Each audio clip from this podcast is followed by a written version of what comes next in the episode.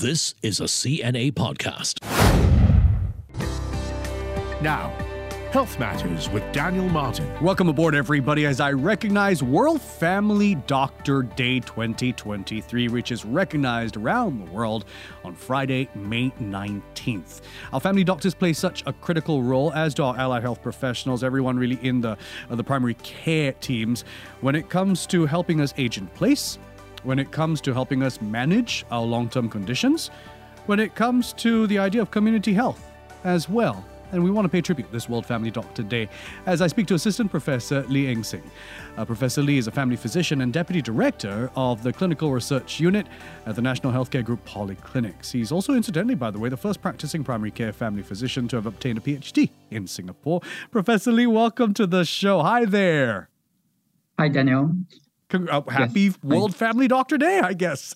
yes, thank you, thank you, and happy World Family Doctor Day to all doctors, family doctors in Singapore as well. Okay, so let's get the terminology. This thing, uh, there's world, right. there's family doctor, and then I think in Singapore for many years we use GP, and then right. the, I mean there's the community healthcare professional and stuff like that. Is is family doctor the same as GP? Is the same thing? Uh, we use it um, equally. Mm. Uh, family doctor equals general practitioner, but it really comes from where where this is coming from, as in which country is using it. So general practitioner is usually term from the UK, and fa- um, the term family physicians, which is another term that's commonly used, usually comes from America. And in Singapore, it's a mixed bag of people who are pro UK, pro American. So you have GPs, uh, general practitioners, or family physicians all mixed together. And it can sometimes be very confusing and some, sometimes people just call family doctors, which is equal to family physicians or general practitioners. A little mishmash of both of them down there. But it doesn't reflect any difference in terms of training, qualifications, efficacy, or anything like that, huh? Not, no, not at all. Yeah. Just, just terminology in many ways. So I'm curious, like in uh, in medical school, is it termed family medicine or general yes. practice? What is it? It's, it's termed family medicine as far as I remember in, in my school. Yeah, it's family medicine. How did that happen for you, Prof? I'm very curious. How does somebody get on the path to becoming a, a family medicine practitioner? I I don't belong to the to the usual. Um, I didn't like family medicine as a medical student. Um, partly because um, I was sold to the idea of like, oh, I like to use my hands. I want to do surgery. You wanted to be a surgeon. Uh, I knew we all want. You know, everyone uh, wants to be a surgeon, right? well, no, no. I, I, wanted to be a different surgeon. I wanted to be an obstetrician and gynecologist ah. because I bring life. I do a lot of counseling, and I can play with my hands, do some unique things.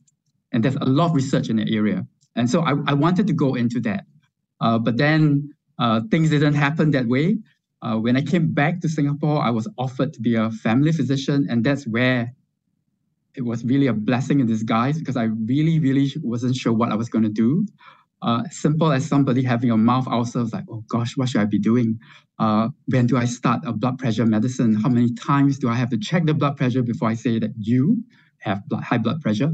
And and then I realized that hey, this is the things people on the streets, people in the community talk about, and you being a doctor have no idea what people are talking about. And I started learning how to put simple languages to explain what family medicine is, uh, how the conditions affect their life.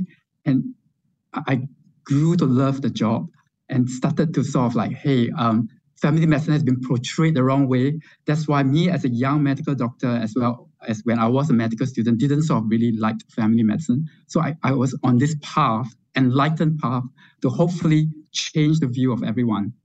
I love that approach of almost having that paradigm shift in a way because that's something I've talked about on this show for over a decade, which is we have to start thinking of our health in terms of the whole individual. It's not just one medical condition you're dealing with, it's the whole individual. Mm-hmm. And the family physician, I think, is really on the forefront of that. You're thinking of the whole patient because you know the family history, you've been seeing them for a long time, you know that, oh, this yep. person might also have diabetes, might also have blood pressure. That's the thing, right? What family physician can do, you're, you're really trained to really see the whole patient as a whole. Yes, and how the job affects their life, how their family financial uh, situations are, what are the capacity in the family or the resources that they can cope with whatever things that we ask them to do, like go and exercise five times a week. Does everybody have the time to exercise five times a week? Yeah, things like that. Yeah. So so it's really very person-centered care over a long duration of time to sort of to help a patient to live together with them to the ups and downs. And I must say, uh, a lot of patients become friends uh, in the end, and they give me a lot of life advice as well. That, I love that. That's going both ways as well. That's fascinating. Yes, that's right.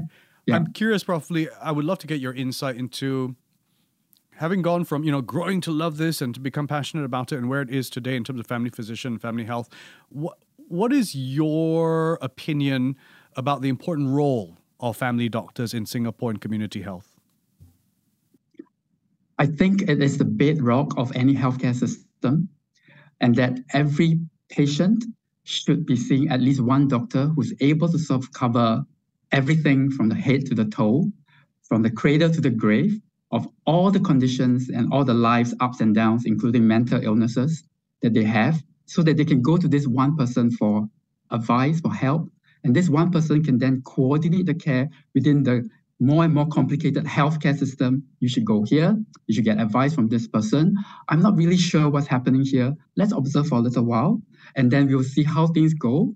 Uh, just like the marshmallow thing that you were talking about earlier, you, you you don't have to get a treatment to get a tablet for whatever symptoms you have today. Let's wait for two days. Let's wait for three days. Do you really need the antibiotics? Uh, let's see how things go. And I thought this advisor throughout their life as well as their family will be very, very important to sort of help sustain healthcare costs and make sure that everybody's happy within the healthcare system. Quite right, indeed. And I, for years, I've talked about the problem of doctor hopping, for example, and how that can actually step your your medical treatment backwards in some ways if, if doctor hopping was a problem and an issue but the idea of sticking with one and that's possible i think but I mean, can that happen in a polyclinic you might have to see a different doctor each time right will you still be under the same doctor each time um, so what the, the polyclinics have been doing especially national healthcare group uh, we have started working as a teamlet a teamlet contain, uh, consists of two doctors one care manager which is a nurse very good at doing counseling as well as a care coordinator, who's usually a layperson but trained in a healthcare setting to sort of help make appointments, for example, uh, cancer screenings uh, and stuff like that. And so we enroll a fixed group of patients, maybe up to 4,000, 5,000, that always come back to these four people because it's impossible to sort of do that. And it's like a little clinic within the polyclinics. And there are many of such teamlets within the polyclinic so that the 4,000 to 5,000 people that the teamlet is in charge of will be taking in charge of them for whatever things.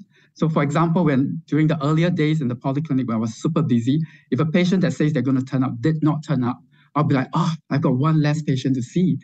Better day. But the patient could be so sick at home that they didn't come. The patient could have been hospitalized. So who's going to check whether what's wrong with them? Did they forget about the appointment? Do they still have medicine, uh, especially if they have chronic disease? And our care coordinator would then give them a call to find out what happened. Did you forget or were you so unwell? Do you need help? Do you need somebody to visit you or do you need us to call the ambulance? Uh, can we extend the medication for you for two to three weeks so that we can give you an appointment to come back again? So that four to 5,000 people will always be taken care of no matter what life situation they are in, uh, especially if they cannot make it to the appointment because of work or they just totally forgot about it. The teamlet approach. Interesting, fascinating. Coming up, we're going to continue recognizing World Family Doctor Day 2023. My guest is a family physician and deputy director of the Clinical Research Unit at the National Healthcare Group Polyclinics, Assistant Professor Lee Eng Sing, joining me. Stay tuned to Health Matters.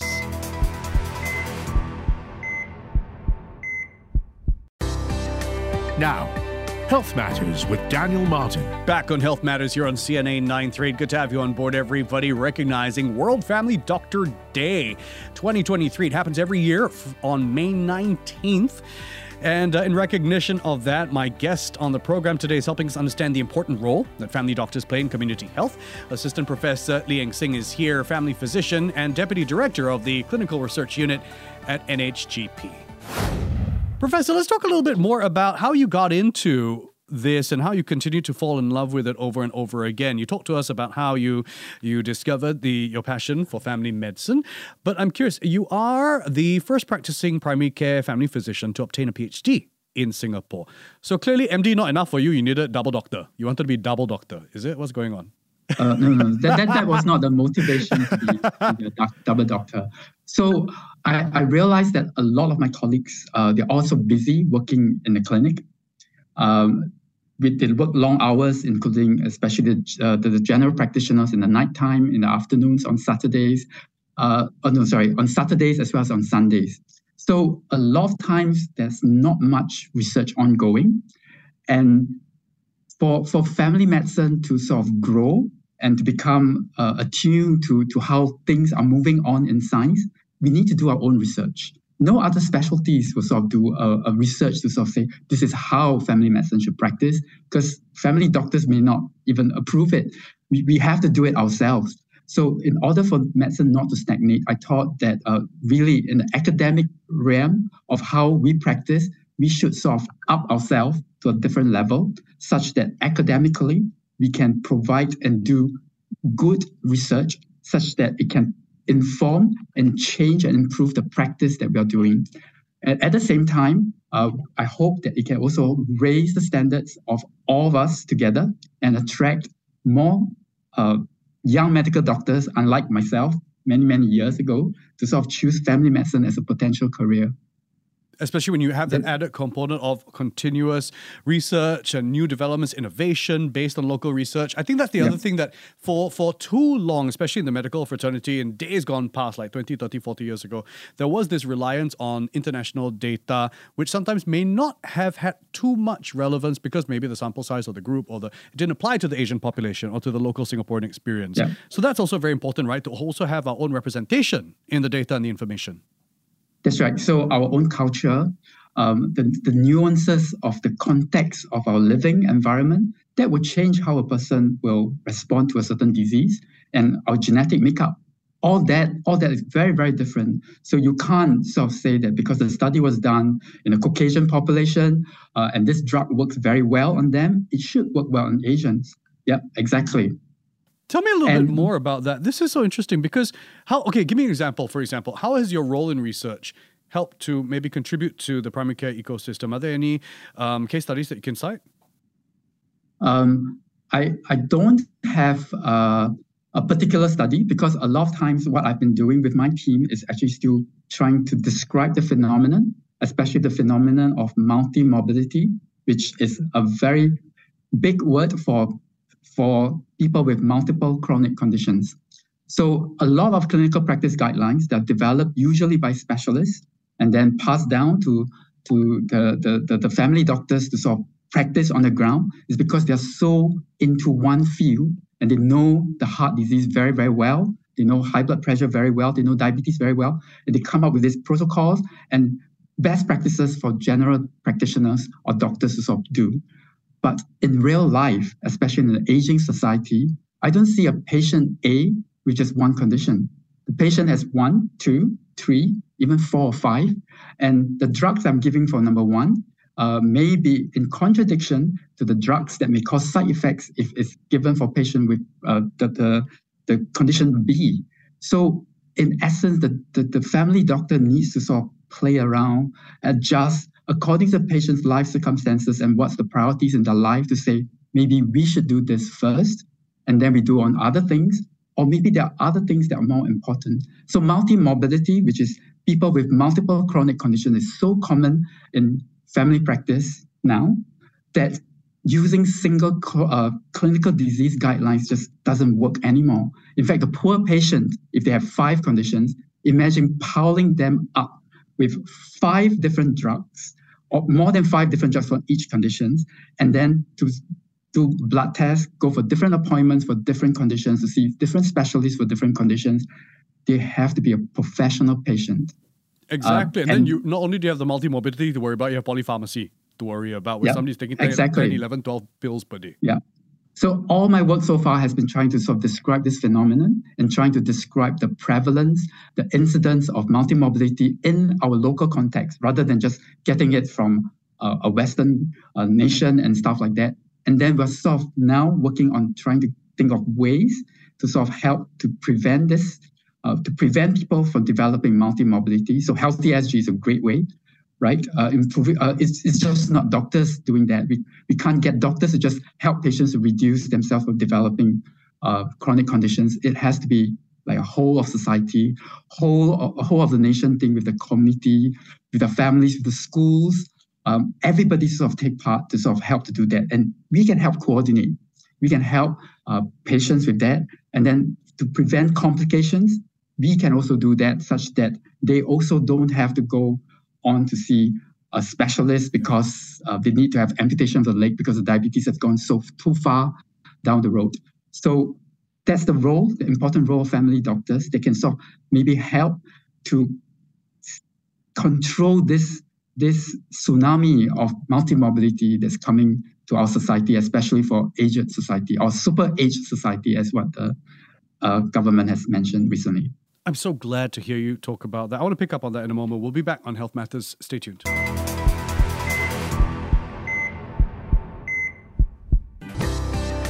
Now, Health Matters with Daniel Martin. Back on Health Matters right here on CNA 938. Prof, I'm so glad to hear you talk about that because that is the one feedback that I get from so many of my listeners and so many of people have been following my show for a long time, which is the idea that they feel a little bit lost sometimes because there are so many medications that they're on. There's so many health conditions that they're trying to juggle and balance and deal with at the same time. And some of them have cited to me issues where, for example, you know, they, they thought they've been taken off a certain medication, but then to be safe, their family physician has topped it up again just in case, you know. Um, and even though that, because that was the last diagnosis uh, or the last prescription that happened from the specialist, let's say. So sometimes, you know, there is that feeling of being lost because we trust the doctor. We trust our family doctor and physician a lot. And if you tell me I'm going to take these 10 tablets, I will take these 10 tablets. So, so I mean, is that also something that needs to be addressed maybe in this whole approach that you talked about, which is this idea that, that there needs to be better communication, I guess, between, I don't know, the specialists, the family physicians, community health practitioners, just to make sure that we're not, I don't know, double dosing in some cases. Um, uh, uh exactly. So, so I think you brought up the, the, the maybe the, the good term is shared decision making that that must be a decision that's made by the patient because it is the patient's condition. The patient lives that whole life with those conditions. He or she will know more about the conditions of how it is with all the burden related to the illness than any doctors or healthcare professionals. And we really, really need to listen to them and then come with the best advice together with the patient to make sure that care fits the patient rather than this is what our healthcare system is. You try to fit our system, but really the care should fit into how the lifestyle is, what their capacity is. And we as doctors also need to sort of reduce what we call the treatment burden. So as a doctor myself, in my younger days, if you as a patient uh, tends to have the condition poorly controlled, the first thing that comes to me is I need to see you more often. I need to give you more medicine. And then if you have three or four other medications and uh, sorry, four, three or four other conditions and all the other doctors do the same, you'll be seeing the doctors more often taking more medicine with polypharmacy. So treatment burden is unfortunately the burden that the healthcare system, especially healthcare providers, inevitably add on to the patient's burden on top of the illness burden and really need to relook at the whole thing and say, hey, maybe I should slow down a little bit. I need to coordinate, have a team discussion with all the specialists or the healthcare professionals, other allied health, to say how we can manage this uh, uh, this patient more holistically without overburdening them with lots of different treatments. And we have to be empowered patients as well. Yes. I need to bring yep. up to my doctor, and I hope that my doctor will not take offense when I say things like, hey, doc, if I'm taking the metformin, I'm feeling very weak and lethargic all day long and I can't function well. Are there lower doses that I can explore? Can we try a different medication? I mean, how is it to, to be an empowered patient, to bring it up? I think a lot of, especially our elderly, might feel that they don't want to anger the doctor. You know what I mean? Mm.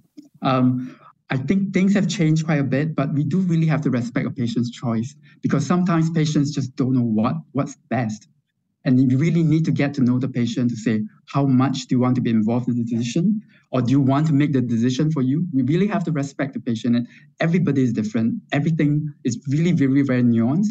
And and this is the reason why having this long-term relationship with the individual patient knowing their life circumstances makes things slightly easier for the family doctor.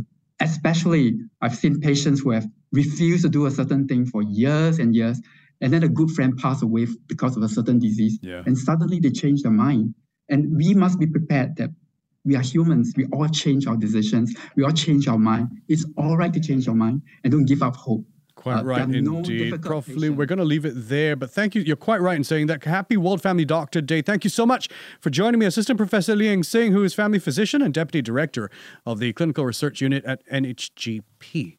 This has been Health Matters. I'm Daniel Martin.